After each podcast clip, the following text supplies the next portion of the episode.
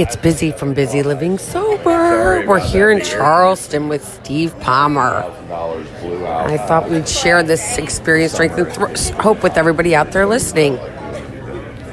do it uh, now. But yeah, so the, the Charleston Magazine article, God bless Darcy Shankland, she called me and said, Hey, I'd love for you to do a 700 word essay on sober in a party city for the January issue when everybody has New Year's resolutions and uh, Right. and I think what she was asking me to do was to like make recommendations on fun to have without drinking. Yeah. So I, I'm going to turn the music down. I sat down and wrote, started writing my story. I'm bawling. Oh, I love that. And she calls me. Darcy and I have been friends for a long time. She called me and said, "So, the piece was very powerful. It was not 700 words. it was 3,000 words." And I was like, "Oh, uh, I've never written. You know, I've never. I'm not an author. I, I've never written anything." So. Uh, she said, "You know, we have this idea." So I had no idea. She didn't tell me it was going to be. It's eight pages in the Right. art, and, and Yeah. uh, so it was very kind of her, and I was, uh, I was, it's a very emotional experience. I wrote it in a hotel room in Raleigh, but uh, so yeah, it's um, Charleston's been very supportive of my sobriety, which has been a great thing. and it was humbling, I can imagine. Yes, you know, there's things that um, I mean. I have investors, right? Right. People that um, maybe not know the whole story. So sometimes I I put things out, and then I go, hmm.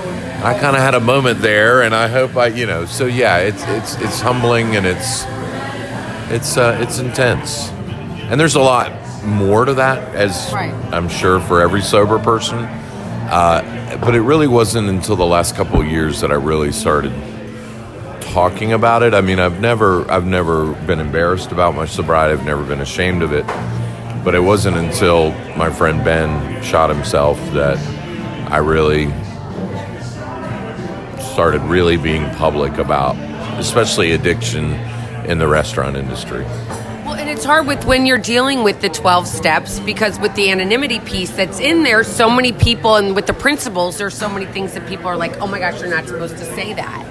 Right. And sorry, we just have a Okay. have a volume control on the um um It's lucky when you own the restaurant.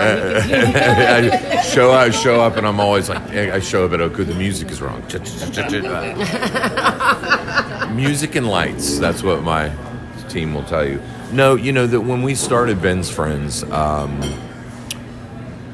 really it was very intentional that it was not associated with the 12 step community because of the traditions and we felt like we needed to be public about it um, and thankfully and gratefully each city that we've launched in raleigh charleston and atlanta we were able to reach out to the local food critic and say hey we're going to do this support group and they and they and they and they immediately came wrote an article. So we were able to get it in the press before we, we'd ever had the first meeting.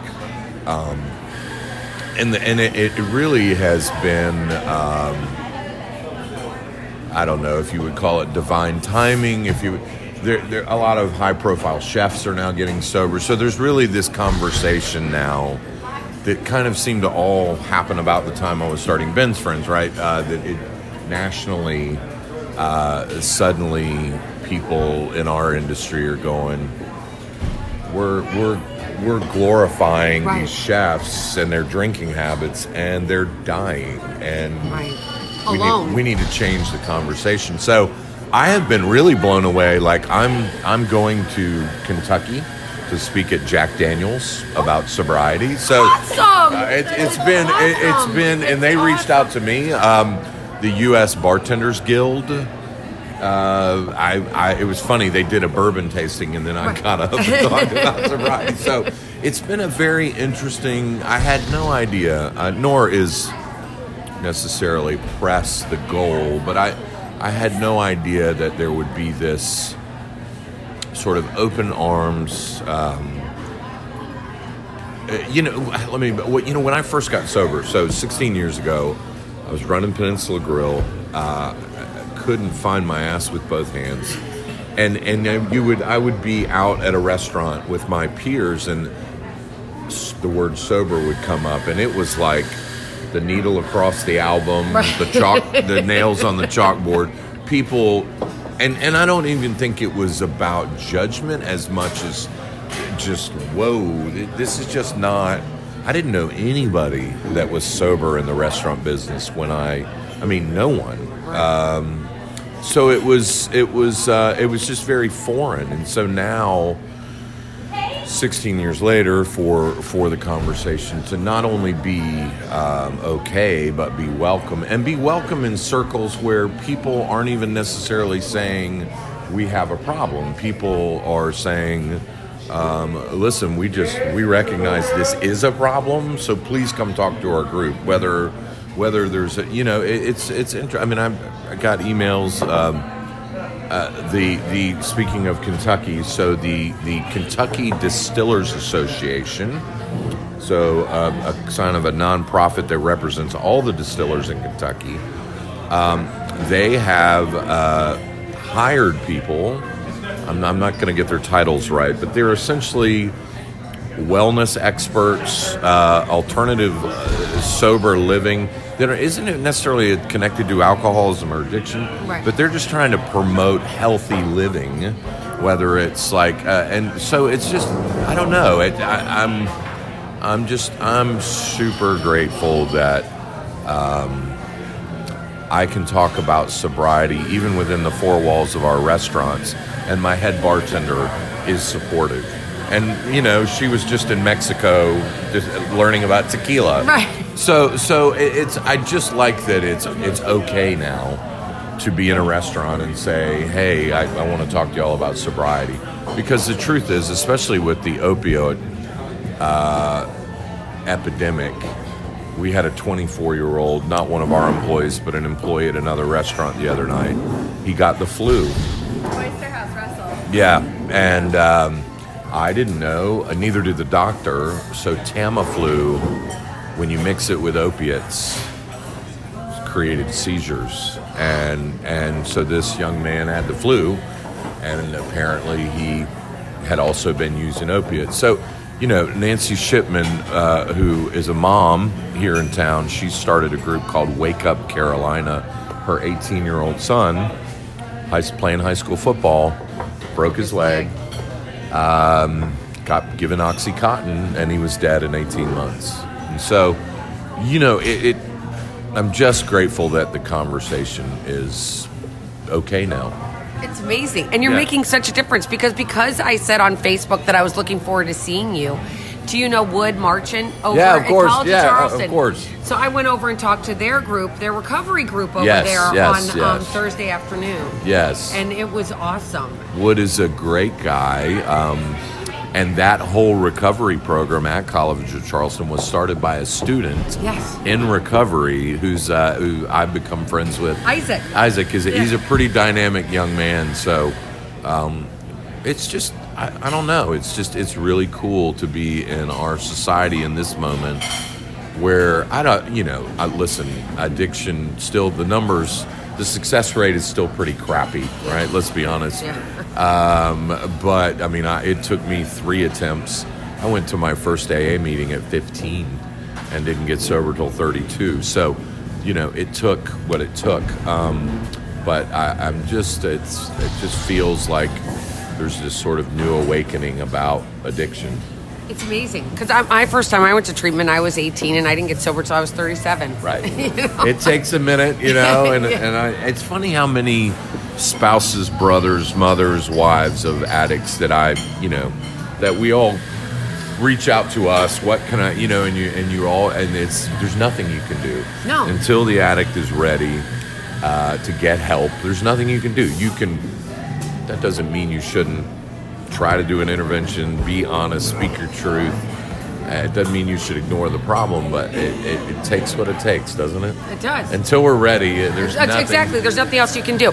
Do you see yourself taking Ben's friends to any other cities? Yes, uh, very much so. Uh, so Um, our meeting is tomorrow, uh, and we have two sober chefs from Greenville coming Oh, down. I got I was on a call with a chef, sober chef in Richmond, Virginia. Oh. So you know, I, I mean, listen in a in a romantic pie in the sky world, there'd be a Ben's friends in every city in America.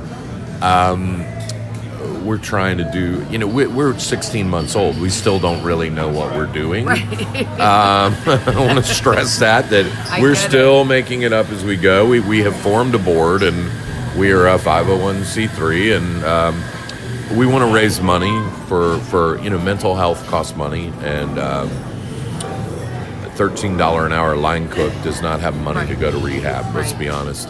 Um, so there's there's there's a whole other evolution of Ben's friends. I'm opening six restaurants this year, so I'm in, in six different cities. I'm a little busy, um, but uh, I would. We want to continue to grow Ben's friends. Uh, you know, the guidelines aren't super strict. We need a couple of people Right. with at least two years of sobriety that've got some foundation um, but that are going to show up if we say there's a meeting every Sunday. Um, and and so it's there has been a there's been more interest than we've had time to address. Um, you know, and so Raleigh was a good friend. Atlanta, the Ben's friends happens in our restaurants. But yes, I want to I want to continue to grow Ben's friends and and um, you know, I, I it was I was talking about Ben last night. He is uh, he's not somebody you would have ever said he's suicidal. He didn't have the dark cloud of depression over him. He was very happy-go-lucky guy, and you know he he went to detox six times. He just couldn't get it, and it, and I think he could. I mean, I think it right. I mean, I think he could have gotten it, uh, but he would never get help out. help, He would yeah. get out of detox, and then it was, "I'm good. I got it this And time." And I can't pick up the phone because it Right, is so heavy. It feels right, like right, a million pounds. right, I can't lift it up and make that and call. make that call. Yeah. Uh, so you know, I yes, I want to grow Ben's friends because I want, especially in the restaurant industry where uh the social.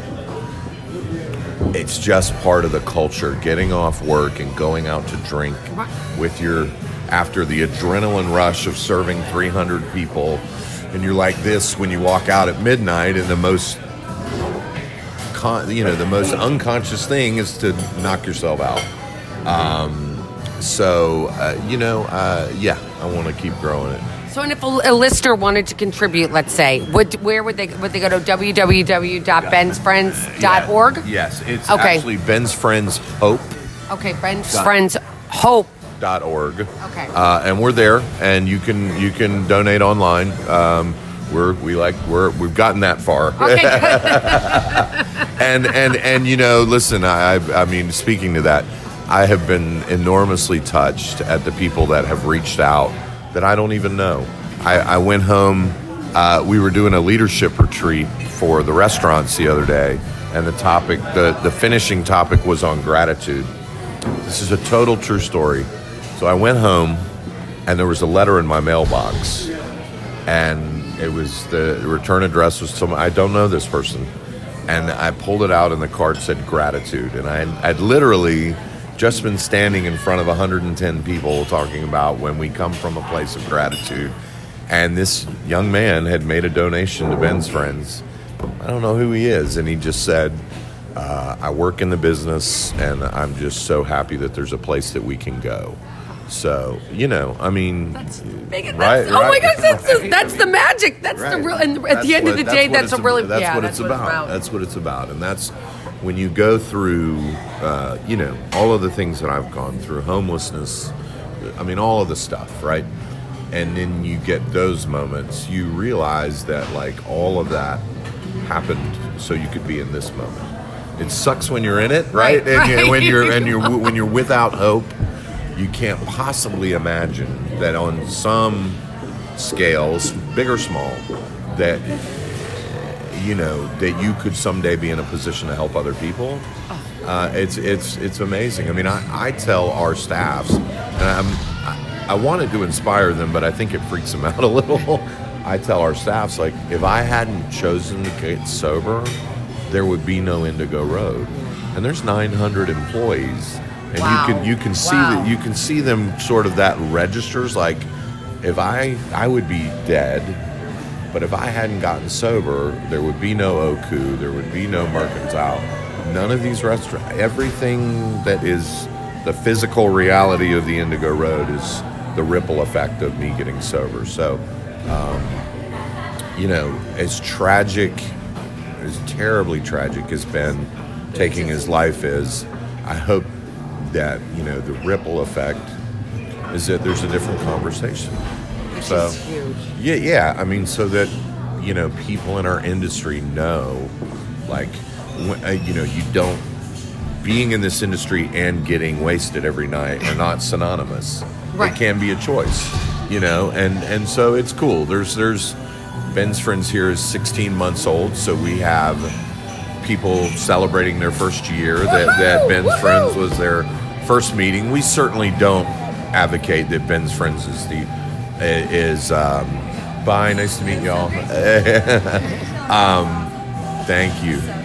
We, uh, you know, we certainly don't. Ben's friends does not propose that one meeting a week is all you're Right. going to need. We're we are a landing pad, a starting point, a reference point.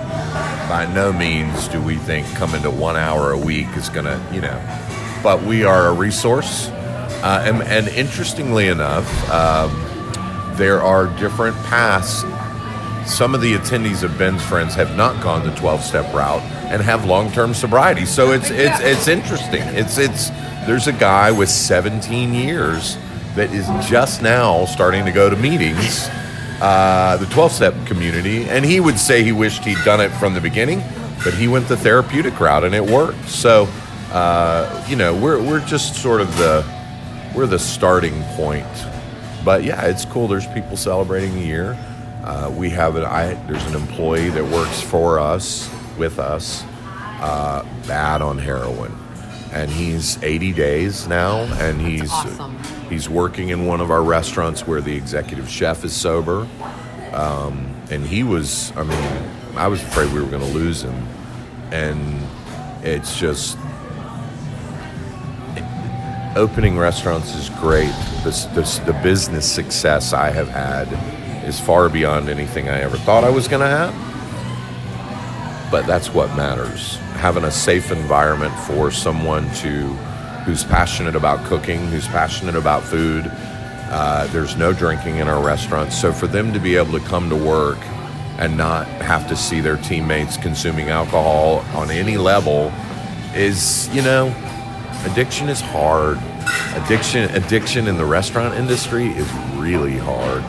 Uh, so you know, those are the moments that like you, you talk about a higher purpose and something beyond just making money.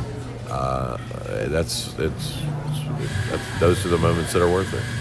So I have one other question, and then we'll stop recording. Okay. But um, my next question is: Well, I don't know if you're a football fan, but did you see that the Philadelphia Eagles just won the Super Bowl? and did you know that Anheuser Busch? So Anheuser Busch said that they were going to give a free beer to every person at the game because one of the players had said we he was going to buy a, a you know buy a beer for everybody, every fan in Philadelphia. So Anheuser Busch stepped up and said that they were going to do it, the dilly dilly thing.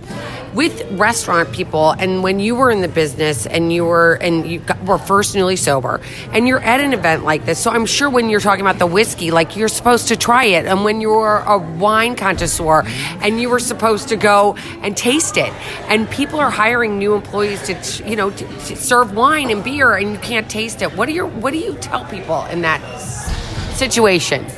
So it's funny. I was an advanced level sommelier when I got sober, right? that, Yeah. So I was deep into the subject of wine. Um,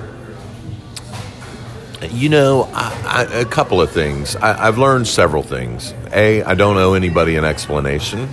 Right. That's Uh, um, and, and I'm a people pleaser, which is why I'm in the restaurant business because I like to make people happy. Um, you know, um, I, I turn it into sort of, I try to make not a joke, but light of it. I'll say things like, you know, the line from the Incredible Hulk where he says, "Don't make me angry. You wouldn't like me when I'm angry." so I'll things say things like, "Oh, you don't want me to have alcohol. I turn green when I, you know, I, I break out in handcuffs when I, you know." And and so, but but again, even cooler, almost every restaurant. So the new trend in restaurants is non-alcoholic cocktails, and they're everywhere. And these bar and and again, the bartenders are like super excited about it, and there's a list of eight of them, and I'm, you know, and so uh, I think it's become more socially accepted. But what I've learned along the road is I can just say I'm not a drinker.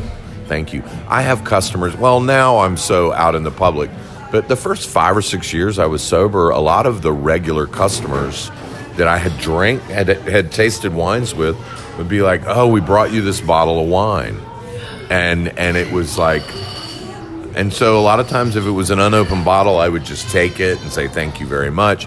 But you know, table side, oh, taste this, and you know, oh, I'm, you know, so there's it. It is in our face, Yeah. and you got to find creative ways. I, you know, oh, I never drink at work. Um, you know, we have a restaurant. One of our restaurants, a, a high percentage of the staff is in a, a local rehab. Okay. So we this was great. I thought this was so amazing. So our wine director was like, "Okay, so when I do staff education, 50% of the staff can't drink. What am I going to do?" Cuz I want them to learn because they want to sell and I don't want them to feel excluded. So you've heard of Jelly Bellies, right? Yeah. So they have buttered popcorn and green apple. Right. So she went. This is the most brilliant thing I've ever. So okay, Sauvignon Blanc. What are the characters? Lemon, green apple. So she made a Jelly Belly pack of Sauvignon Blanc, Oh a Jelly Belly gosh. pack of California Chardonnay, a Jelly Belly pack of Pinot Noir, and so she's like, "Here you go. Here's what Pinot Noir tastes like: blueberries, raspberries, and." Uh, so we, we just try to get creative with how to how to teach people about wine if they're not drinking. But socially, again, I think it's it's a lot lot fewer questions. And I will say this anecdotally, like socially outside of the four walls of a restaurant, when people the people that have the most questions about why I don't drink are usually the people that are questioning their own drinking. the people that like at their third glass was so you never drink, you know, and they just can't let it go. Those are usually the ones that they have the fifth and sixth and seventh class wine. No judgment, but I've just kind of learned that I used to feel real uncomfortable when people were probing Right. me. Uh, and again, I've learned I don't owe people an explanation. I can just say, listen, I used to drink, it was really bad, I don't drink anymore. And in this day and age, that usually stops the level of, of uh, questions. You know, I mean, I think. I think as a society, most of us are awake enough to know that when somebody says they don't drink, there's there's a story of wrecked cars and DUIs, and you know. So yeah, Well, thanks, Steve. you're welcome. I really appreciate it. Of it was, course. And I wish you guys all the best, and we will keep promoting Ben's friends on Busy Thank- Living thank- Sober. thank you. Thank you. Thanks so much.